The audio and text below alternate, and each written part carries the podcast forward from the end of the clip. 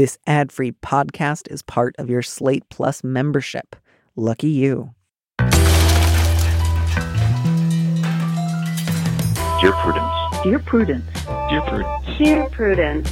Dear Prudence. Dear Prudence. Dear Prudie. Do you think that I should contact him again? Help. Help. Thanks. Thanks. Thank you.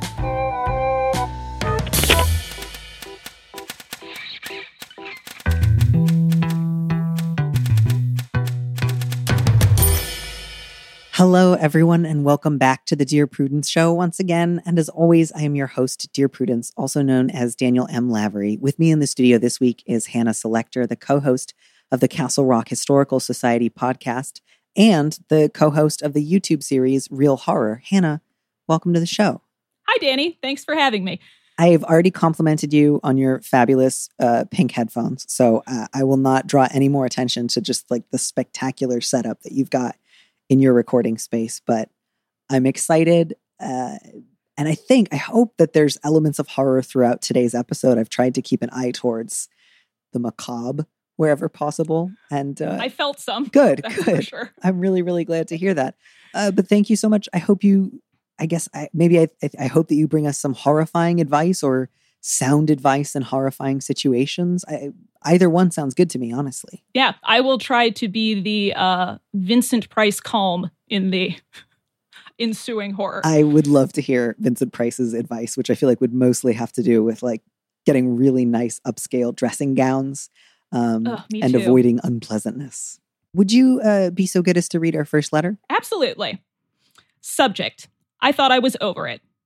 Dear Prudence, three years ago, my sister in law Ellie had postpartum psychosis and made an, in retrospect, fairly risible attempt to kill me. She thought I was some sort of evil doppelganger at the time, and she just made me look at myself in the mirror. She believed that this would kill me. Ellie received treatment and is doing much better now. My in laws dealt with the whole thing by joking about it, which is typical for them. It was in poor taste, but it seemed to reassure Ellie that no one held her illness against her. I know I wasn't in actual danger from the mirror, but I was very frightened. She was quite violent at the time, and I didn't know whether she'd try something else. I know that's not her fault, but I still had nightmares for a long time. I thought I'd gotten over it, but recently our shelter in place orders have been lifted, and we went to a small family get together last week. I was so frightened when I saw her that I felt sick. I told everyone I'd gotten food poisoning and left. I don't understand why this suddenly bothers me again, and I don't know how to fix it. My husband thinks I'm just stir crazy and that it will pass, and he doesn't want to upset Ellie by bringing up the past again. Neither do I. I know that Ellie didn't mean to hurt me, but I can't make myself believe it either. What do I do? Not loving the husband's response. I don't Nor I. yeah, I, I don't love it whenever someone's response to their partner dealing with like a, a past traumatic event is like, "Oh, you've just been cooped up too long, and it's going to go away soon." Like that. That strikes me as pretty dismissive. Don't love it. It is very, it was a brush off for sure. And it didn't seem to really acknowledge it, the idea of like, this will pass. Well, that's true. Everything will, but sometimes you have to do something in order to make that so. I totally feel for this letter writer, and I feel like she's trying to like repress how much it bothered her because she feels like she's not allowed to be bothered because psychosis is obviously not the fault of the person suffering that psychotic episode but Right. it it is absolutely okay for you to feel afraid or traumatized that is something very frightening I I had the same read there. It seemed really clear to me that the letter writer was not trying to like further stigmatize Ellie for suffering from postpartum psychosis or wanted to dismiss her or only think about her in terms of that episode or her experience with mental illness. Like the letter writer is super clear on I don't hold Ellie personally responsible for her behavior when she was, you know, suffering from an untreated psychosis. So if you can relieve yourself, letter writer, to whatever extent you can of that guilt, I hope that you do because it's very, very clear to me that that's not what you're trying to do. Um, absolutely And and so just by saying both, it's true that she was not well at the time and she got treatment and got better, and that's really good. But that doesn't mean it's your job to never mention it or only joke about it or pretend that it never happened. Like you can say, you don't have to say it to Ellie if you don't feel ready to, but you are allowed to say, even though she wasn't in full control of what she was doing at the time, it still frightened and upset me, and for good reason. Yeah, and if you're finding that your husband, which it sounds like is is not the sounding board that you're hoping for for those feelings, I in in thinking about coming on the show had wondered how many times I would say this, but I I think counseling is an excellent idea mm-hmm. in this case. Um, yeah, this is exactly what therapists are for, and just personally cannot recommend therapy enough. That you know this is going to be a third party who has no connection to Ellie as a family member who can listen to the way that you're feeling and offer you know, concrete strategies for how to deal with that. My other thought was that it seems like the family copes with humor, and that's fine. We all have different ways of dealing with things, but if you have a good relationship with Ellie, it it wasn't clear to me if it had ever been addressed between the two of you. Eh, not everyone has like a very close relationship with their sister-in-law necessarily, right. but if you love if you love one another, I I don't think it would be harmful to say, to Ellie, you know, um, I love you, but this event really scared me, and I just, I just wanted to, you know, say that this was difficult for me, not only to see you suffer, but to to be, you know, the target of a particular delusion that you had. And um, I'm so happy you're better, and I'm I'm working on dealing with my own anxiety about it. Yeah, I, I'm I'm right with you there, and I think set aside the question of whether or not you want to talk to Ellie about this until after you've gotten some more support in your corner, I think. Because mm-hmm. um, it sounds like the nightmares were something that you maybe had to deal with on your own. I feel like the letter writer probably would have mentioned therapy at that point if she had sought it. Uh, and I think finding a therapist who specifically specializes in dealing with, you don't have to call it PTSD or say you need a PTSD diagnosis in order to like seek somebody out who specifically helps treat people dealing with recurring nightmares or anxiety attacks after an upsetting event. Um, mm-hmm. and, and I definitely want that for you. I mean, ideally, you would be able to talk to your husband about it again later and say, uh, it, it's not because we've been cooped up because of COVID. You don't have to agree with me, but uh, I'd appreciate it if you didn't tell me that I feel things for reasons other than the reasons I'm telling you. Like, let's not do that to one another. Um, mm-hmm. And then to just kind of figure out what do you need right now? Is it to just avoid family get togethers for a little while? Because frankly, even if the shelter in place orders have been temporarily lifted, you still have, I think, pretty legitimate health concerns for saying, I'm not up for all of those or or I'm not prepared. So if you just need to make a couple of excuses while you get help for yourself, make those excuses. And if anyone gives you a hard time, give yourself permission to ignore them, which I know is easier said than done when you have in-laws who like to make jokes and not talk about like it's one thing if you make jokes and also talk about serious things but if it's like no no no we either joke or we say nothing. And the best way that you can deal with an upsetting or violent or traumatic episode in the past is by never bringing it up again.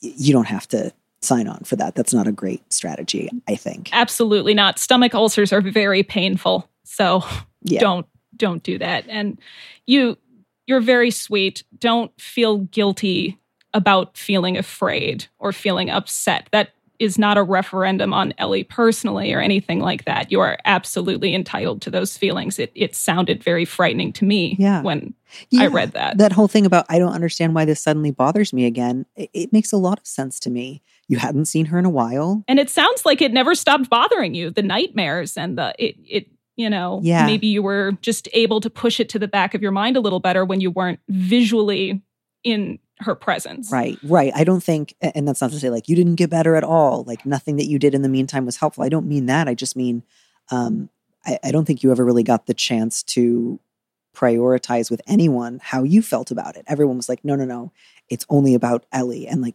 she, she has a, I, I'm glad she's getting support. I want that support. I don't think you should try to take any of it away from her. And you're clearly not trying to. I just, I want you to go to someone who doesn't know Ellie, who's not involved in Ellie's well being, and who says, My focus here is on you. And it bothered you because even though the moment itself was kind of absurd and, and obviously didn't involve physical violence, you say she was otherwise violent at the time and she wasn't receiving treatment and she had a break with reality. That's very scary. And it doesn't mean she's evil. It doesn't mean she's bad. It doesn't mean she's only her mental illness. It just means that you were scared and you had reason to be, and you're having trouble coping with it now. And that makes sense. You may or may not be able to talk about it with Ellie in the future. But before you make any decision there, I think getting your own therapist and finding a way to talk about and process this with someone who's not trying to um, calm you down, quote unquote, is going to be the best way forward. And I'd love to hear back from you. I hope you can write back and let us know if you're able to find someone, even if you have to see each other remotely. I'd love to know how helpful any of that might prove for you. And um, I just wish you a lot of luck. Absolutely. Your comfort and safety are important. You're important. Yeah. Yeah. And it doesn't hurt Ellie for you to think about how her behavior affected you.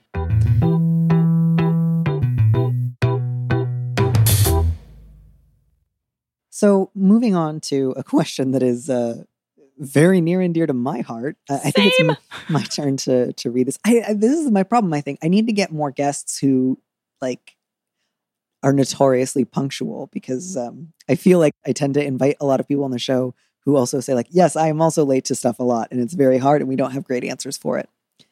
Anyways, I'll just go ahead and read it. The subject is My girlfriend's lateness is killing me. Dear Prudence, my girlfriend of three years is chronically late to everything. Whether it's a wedding, a doctor's appointment, or coffee with a friend, she's always 15 to 30 minutes late. She usually overbooks herself without leaving buffer time in her schedule and has real difficulty estimating how long getting ready will take her. I've tried everything to help trying to teach her how to make a daily schedule, offering reminders when it's time to start getting ready, debriefing after lateness incidents. She's really ashamed and tries to hide it from other people in her life, even though obviously they see when she walks in late. I love her a lot and see a future with her. We're incredibly compatible in every other respect, but this is driving me wild and seems like it may never change. What's the best way to help her? Is there something that I can do to make it bother me less? Is it reasonable to think maybe we'll just take separate cars to everything in our future life together and she'll just get there when she gets there? Do your readers have strategies that have been helpful with people like this in their lives? So, you mentioned that you resonate with this, as they say. Uh, Are you as late now as you have ever been? Has it changed for you? I am not. I found myself wondering the writer's age. Not that this is necessarily an issue that correlates with age, but it can. Um, I was especially bad about this through my college years. And then I had the deep misfortune of falling in love with and marrying someone who is later than me. So there were some some issues with that as well. Nowadays, I try to I, I I do my best. And events like weddings, I will never be late for now in in my current life. Things that are important in that way or dependent on other people's time in a very vital fashion, I, I, I do do my best to not be late to those events. But like coffee with a friend or like going to see my parents or whatever, I totally confess to being that gal.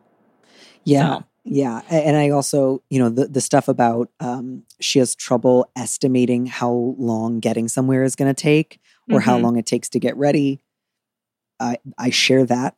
Um, part of what was has been hard for me about lateness is even though it's chronic, I'm surprised every time. um, every time that I realize I'm running late, I'm stunned. Like I'm just like, how could this have happened?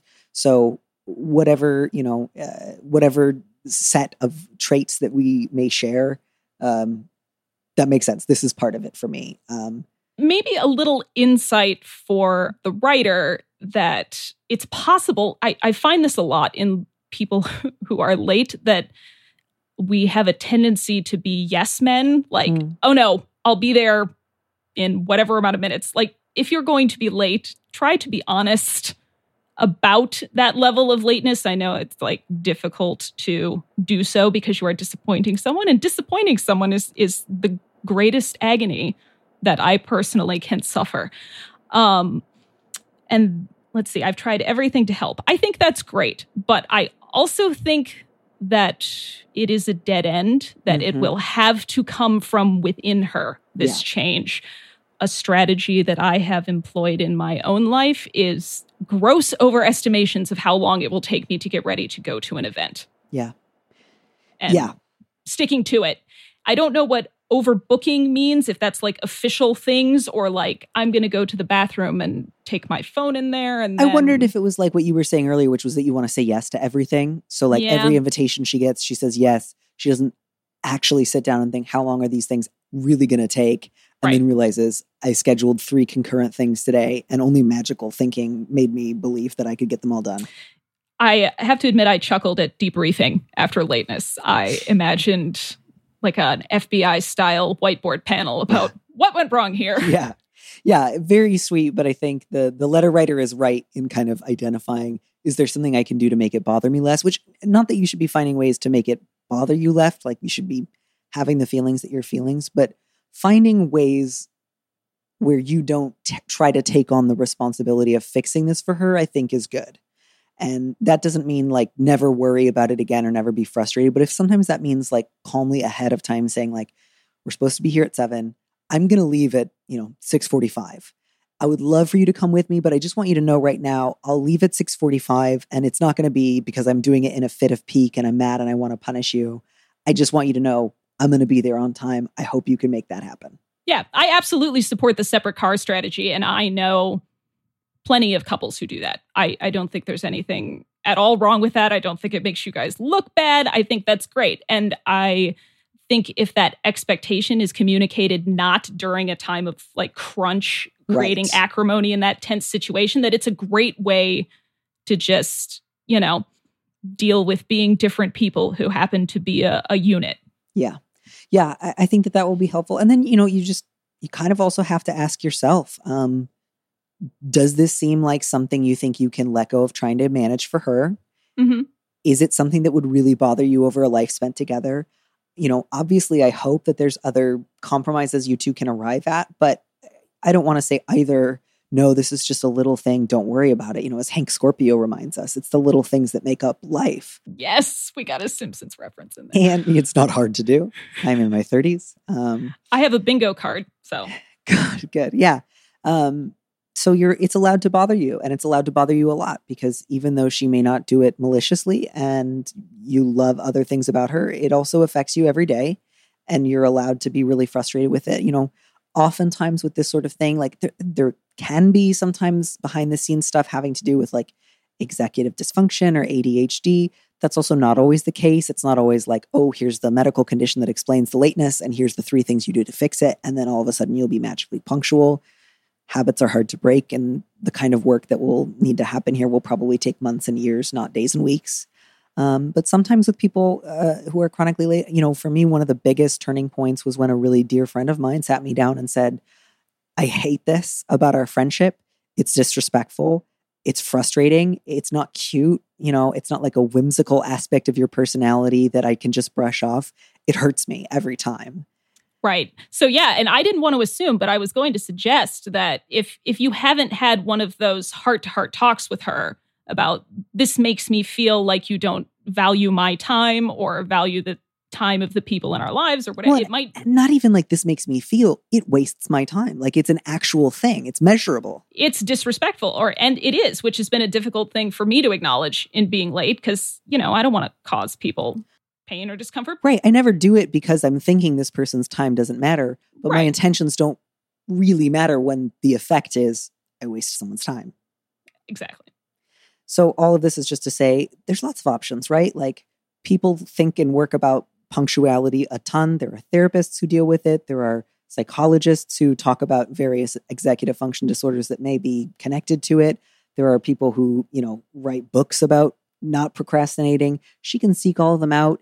If she wants to do that and you think she's really motivated and she wants help, great. Maybe you can help around the edges. But I, I agree. I think really all you can do is tell her how much this is affecting you let her know when you're not going to wait on her anymore at a moment when you're calm and then just really kind of take stock of is this a deal breaker for me does she seem like she's actually trying to change and make whatever decision you feel like is the better one for you couldn't agree more it's hard you know i always I, I, really relate to to the letter writer's girlfriend and and I I know sometimes it can be really hard to accept because you'll just have this sense of like I don't want to disappoint people. I love them. Why can't they just know that I don't actually mean to disrespect them? And you just you got to make the adjustment to nobody cares how great I feel when I think I know I'm about to leave the house. They care about when I left the house.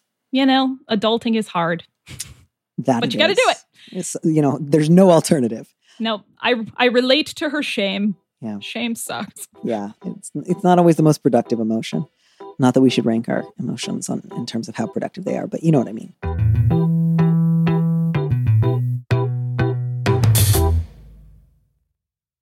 All right, let's move on to a weird dynamic that I can't quite figure out. I've been thinking about this one all day, and I. Anyways, it's your turn to read it, so I don't have to think about it anymore. I look forward to our joint bewilderment. Great. Subject Friend hitting on my wife. Dear Prudence, my wife of 12 years recently revealed to me that one of her childhood friends hit on her. Hard. Two years ago, when they were both drunk one evening at his place. My wife tells me nothing happened, and I believe her. She's always been honest with me. My issue is with him. I do not know what I should do with this information. He is still in our lives, and he is a very close friend of my wife, and we are both friends on Facebook. For the time being, I have unfollowed him and will block my future posts from him, but I don't know what else to do. Should my wife tell him she told me so that he knows that such behavior is unacceptable and that he knows she will tell me about such indiscretions? Then again, that seems like something she would have to do of her own accord. Should I unfriend him? I am at a loss.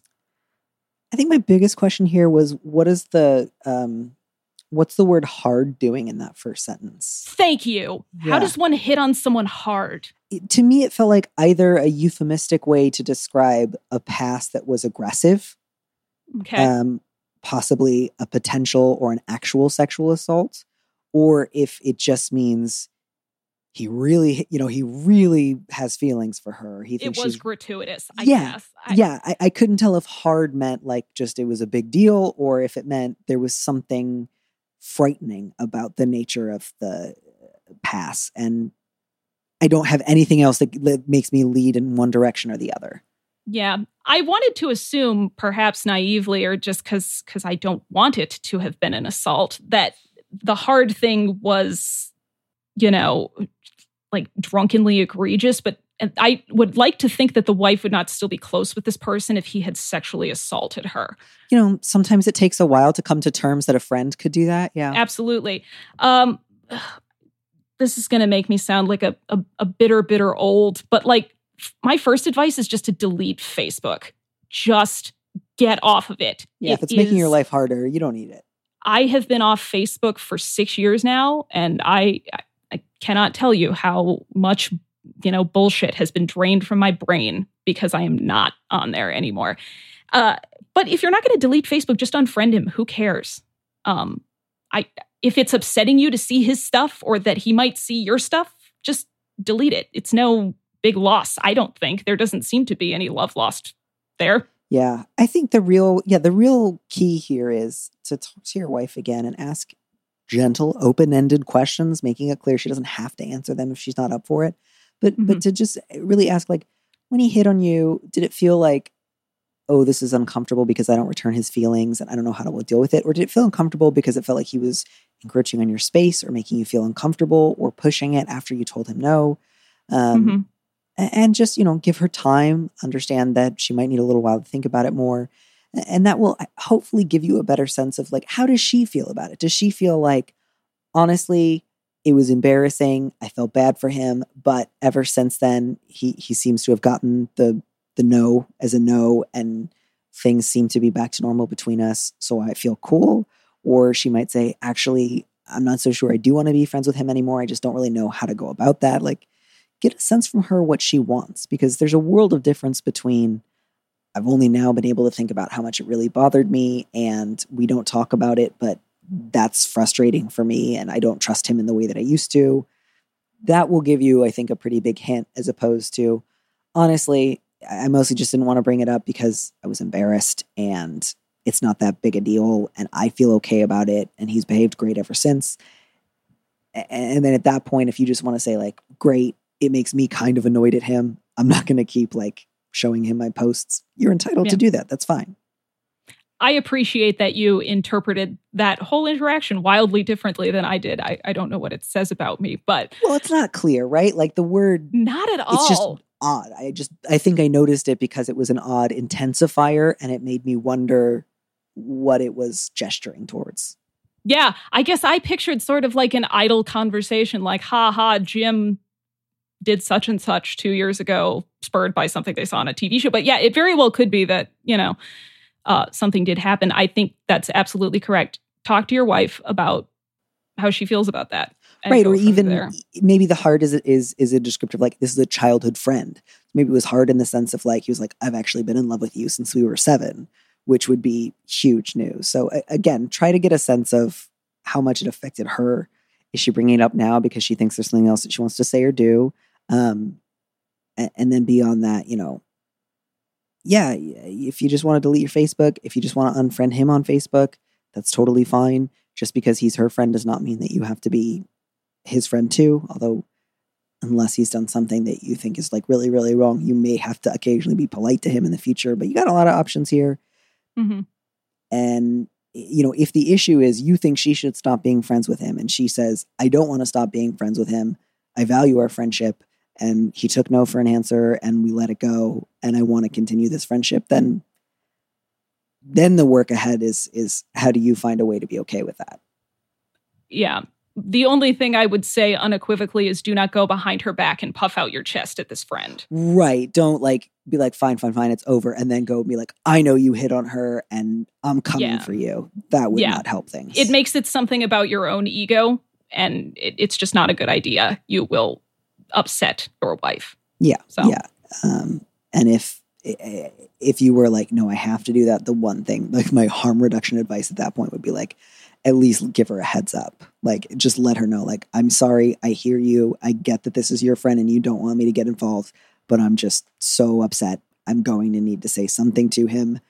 And I'm telling you so that you're not surprised by it. And so we can have a fight about it. I so wish there had been more context to this one. I was I was really really kind of flailing in in in an empty space about what the details are, which is I know the letters have to be brief, but yeah, if you if you write Danny with with more specific stuff, I hope I hear about it because Yeah. it, it would maybe change my answer.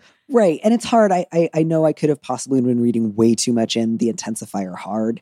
It's it's just that it was sort of the one thing that stood out to me in this letter. And so it made me think like there's like three different types of reactions that Mhm. I might want to advise you to take. And um I might interact too regularly with straight men because yeah, I was just like, what about this is real in terms, and what about it is like the anyway. yeah, I- you don't have to apologize for hanging out with straight guys. If No, you I like these don't. straight guys, you should hang out with them all the time. They, I bet they're nice. Yeah, Yeah. that reaction is something I am familiar with though. Sure. Sure. So All right. This next one's a little bit heavier. It's my turn to read it. And yes, I mostly just really, really want to give this letter writer a lot of permission to be as gentle with herself as she can. Um, hopefully, we can do that. I'll get started. The subject is Do I tell them or take it to my grave? Dear Prudence, I'm divorced, although I have subsequently remarried. I have two adult sons from my first marriage. My ex husband left me for his mistress when my sons were seven and three. His visits were infrequent and his child support payments erratic, but we coped, and I'm very proud of how my sons turned out. They see their father occasionally and are friendly with their half sisters. They love him, but seem pretty clear eyed about his shortcomings as a parent, and my relationship with both of them is good. While we haven't talked much about their father's many affairs, I haven't tried to keep secrets for him either. What I have kept secret is that their father wanted to have another child, and I was in my first trimester and had left my job when he walked out on me. I decided to terminate the pregnancy. I believed it was the right decision, but it nearly destroyed me. I was so traumatized that I had to be sedated in the recovery room. I work in maternal health and I had to beg to get my job back, where I worked with pregnant women every day. Only remembering my sons needed me helped me to keep it together. Even 20 years later, I get teary remembering that time in my life. My ex's family members know, as well as some other people who also know my sons. It's possible my sons could find out about my abortion from someone else, although I think it's unlikely.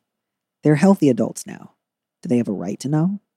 They seem to feel that I may be unreasonable in my feelings towards him, even though I've never expressed more than mild disapproval of my ex. I know it's important for even adult children to have relationships with both parents, but this is an important piece of their own history. I've never been able to assure myself that they should know, but I feel that keeping the secret is a form of lying about their family and its history. And this doesn't even begin to account for the trauma and agony it cost me and through my struggles to keep it all together to them. Do I tell them or take it to my grave? oh letter writer, I I can feel your grief. Yeah. I I'm very sorry. I, this is clearly something that has has haunted you, and I'm I'm sorry you feel so haunted by that. Me too. Everything Um, about that period of your life sounds traumatic. Then to feel like I have no choice but to just swallow this and hold on and and move forward for the sake of my kids is that that compounds a lot of the pain. Yeah. What a very tough thing to have to do. Um, I'm I'm very sorry. There there's so much here. Yeah. I, you know, I think for me, th- my main priority is I don't want you to think of this in terms of what you owe your sons. yes. To me, what's clear in this letter is that you need an outlet to talk about this. Yeah. I was hesitant to say like don't tell them because I don't want to tell this letter writer what to do. If you decide to tell them, it's not because you owe them this information, it's because you decide you want to talk to your now adult kids about something that's intense and traumatic because you want them to know you better and to understand a little bit more about what you have been through.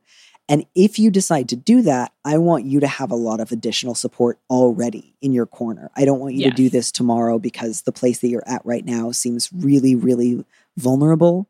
And if they were to respond with confusion or bewilderment or just imperfectly, as people often do when they first hear something they didn't know about, I worry about how that would hurt you. So I- think your first move is write about this as much as you can, just in a journal. I don't mean like for a general audience. Write about what it has felt like, what it feels like to remember it now. If you have friends who already know about it and you want to talk about it with them, do that. Definitely seek out a therapist because part of what you're talking about is like, I've got 20 years of keeping a pretty tight lid on trauma and agony. And that that is so much to bear alone. I don't want you to bear it alone. Mhm.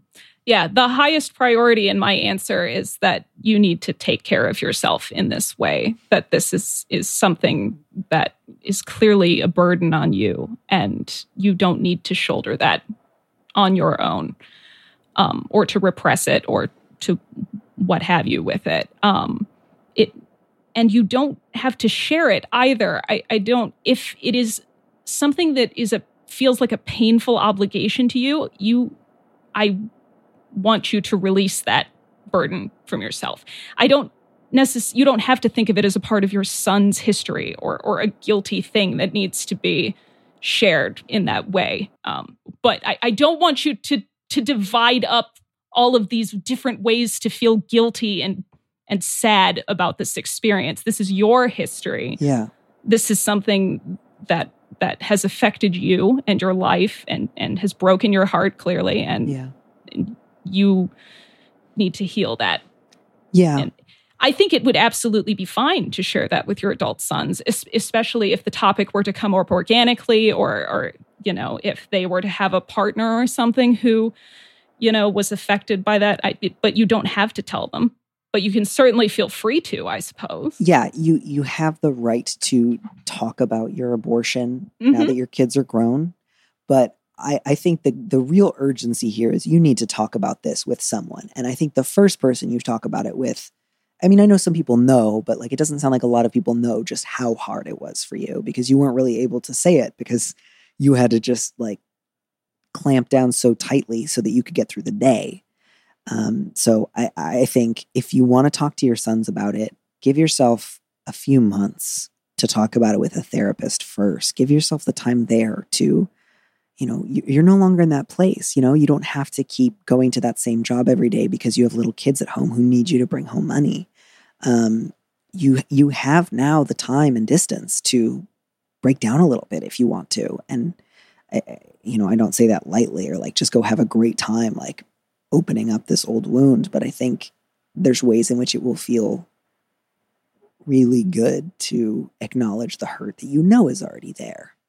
Yeah. So once you've done that and you know like where you're getting support from, you've found a good therapist who's useful to you, whose approach helps you, um, then you can start thinking about whether or not you want to talk about this with other people in your life, including your kids.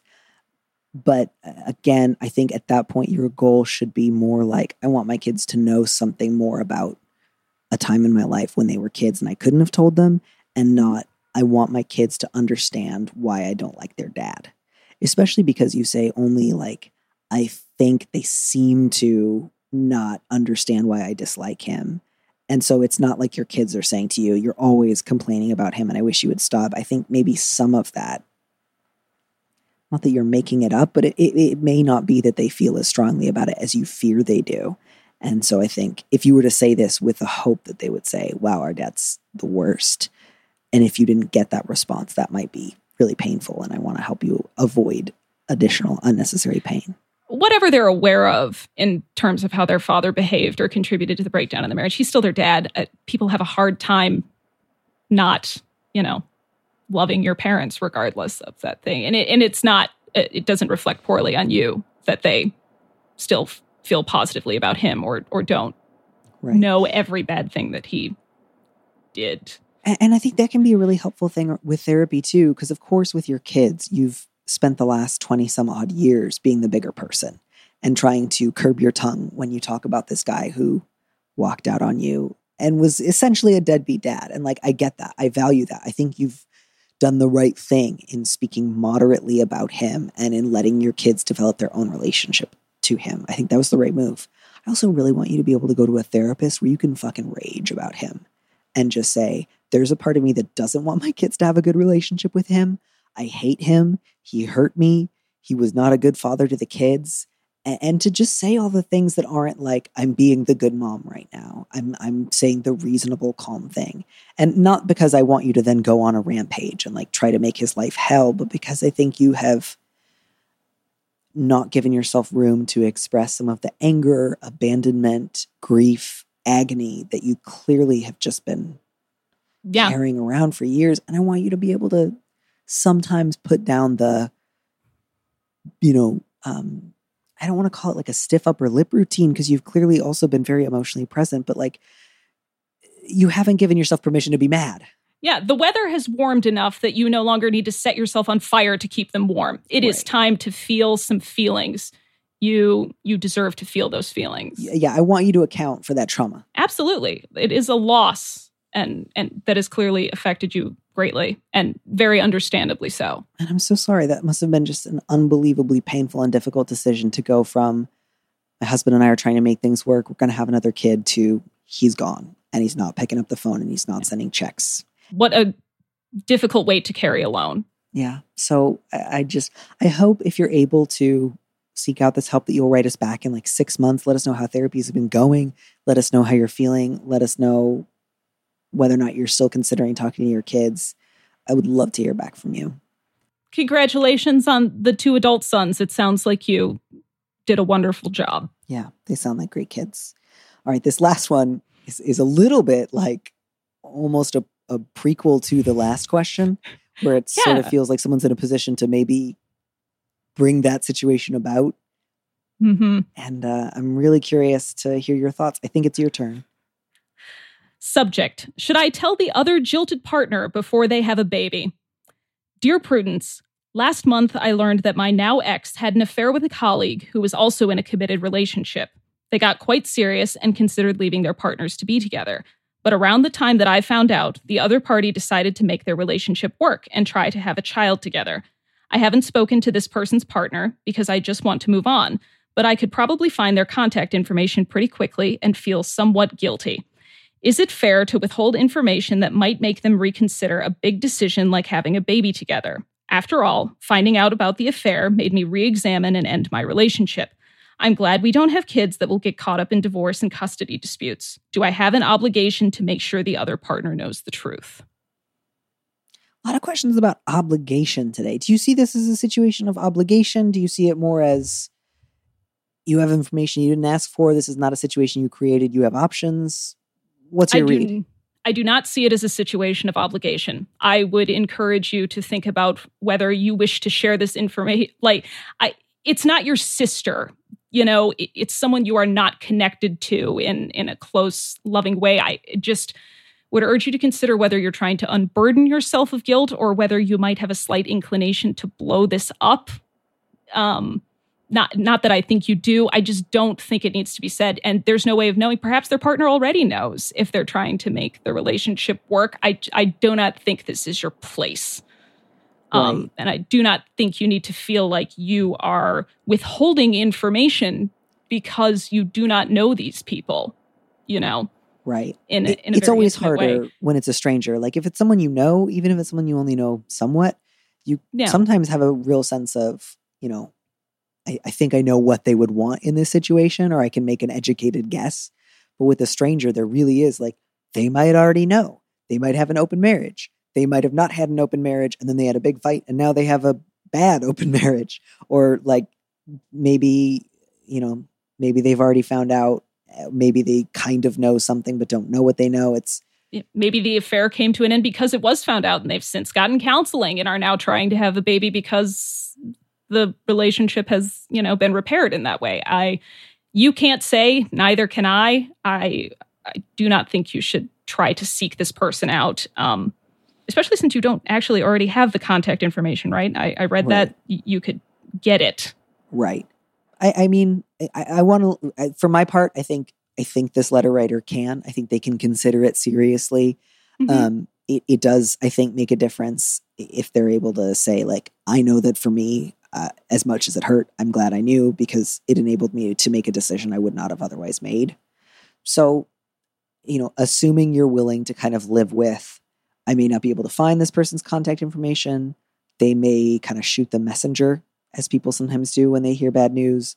They may have already known. They may not, you know, I might not get the sort of like first wives club moment out of it that I might have been hoping for. They might ignore it. They might say, like, thanks for letting me know. It might just be odd. So if you're prepared for any of those possible reactions, and if you feel like, I think I can say it in a way that's not bringing all my hurt into the situation so that I'm like throwing ugly details in their face or like trying to maximally upset them. I'm just saying, like, here's the basics that I think you should know. I apologize if uh, you're already aware, but I would want to know in your situation. And in fact, I was in your situation. You can do that. I I, I think Yeah. that that is not an un. I, I, I guess if you if you told me I ended up doing it, I would think like, okay, good luck. And if you said I decided not to, I would think that makes sense. I hope you can move on. Yeah, and I hope it wasn't unclear that I am very much anti-affair. Like I, I'm not condoning No, I, anyone's I bad didn't think you were saying behavior. like this is I- awesome. You should steal Yeah, a like, baby no, next. no big deal. I, I just don't.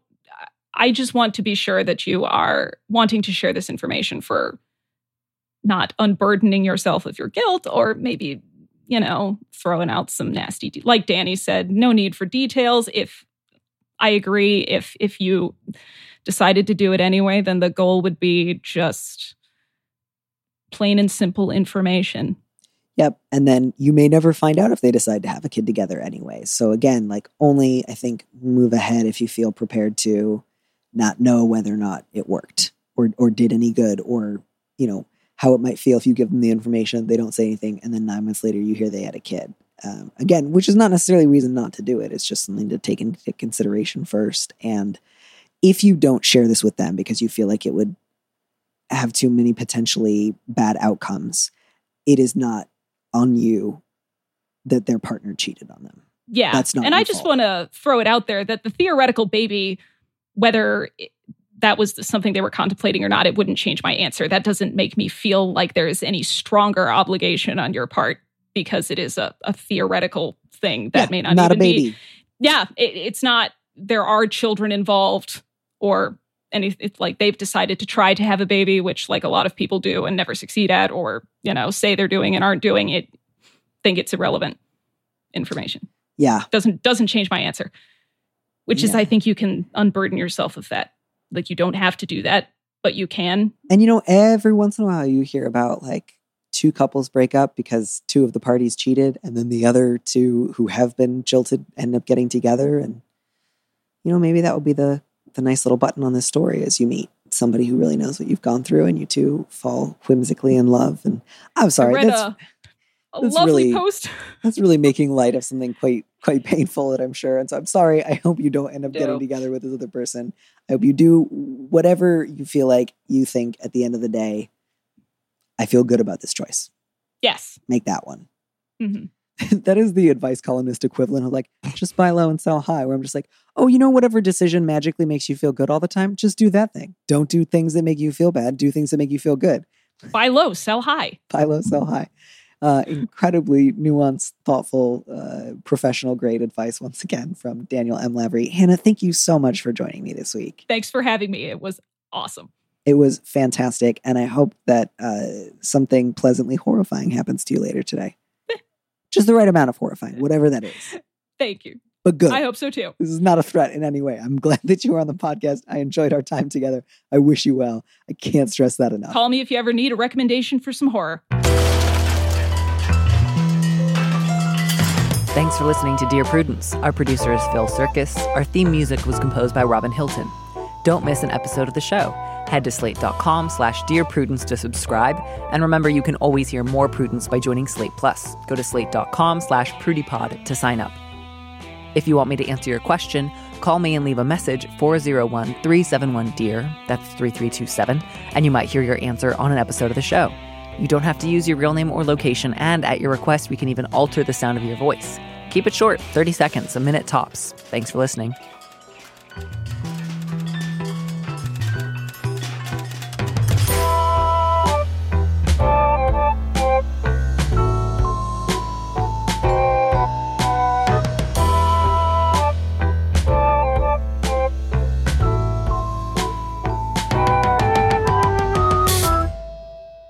Here's a preview of our Slate Plus episode coming this Friday. You you you played the market. It worked out. You followed a plan, and that worked out. I, I don't know that you can say like luck and timing didn't have anything to do with it. I think a lot of Mhm. people go into the stock market with the plan buy low, sell high, and then it's it's not like a vending machine where you guarantee put in a dollar and get fifty dollars out two months later. Like Right. If it were, we would all have paid off a mortgage. yeah, then just everybody would do exactly what you do and it would always work out. So like yeah, you you made calls that worked out, they panned out, you made the good decisions. Luck and timing was also a factor, and I think it will help to acknowledge that rather than simply everyone else is a moron and should have just followed my exact plan and we'd all be billionaires. To listen to the rest of that conversation, join Slate Plus now at slate.com forward slash prudiepod.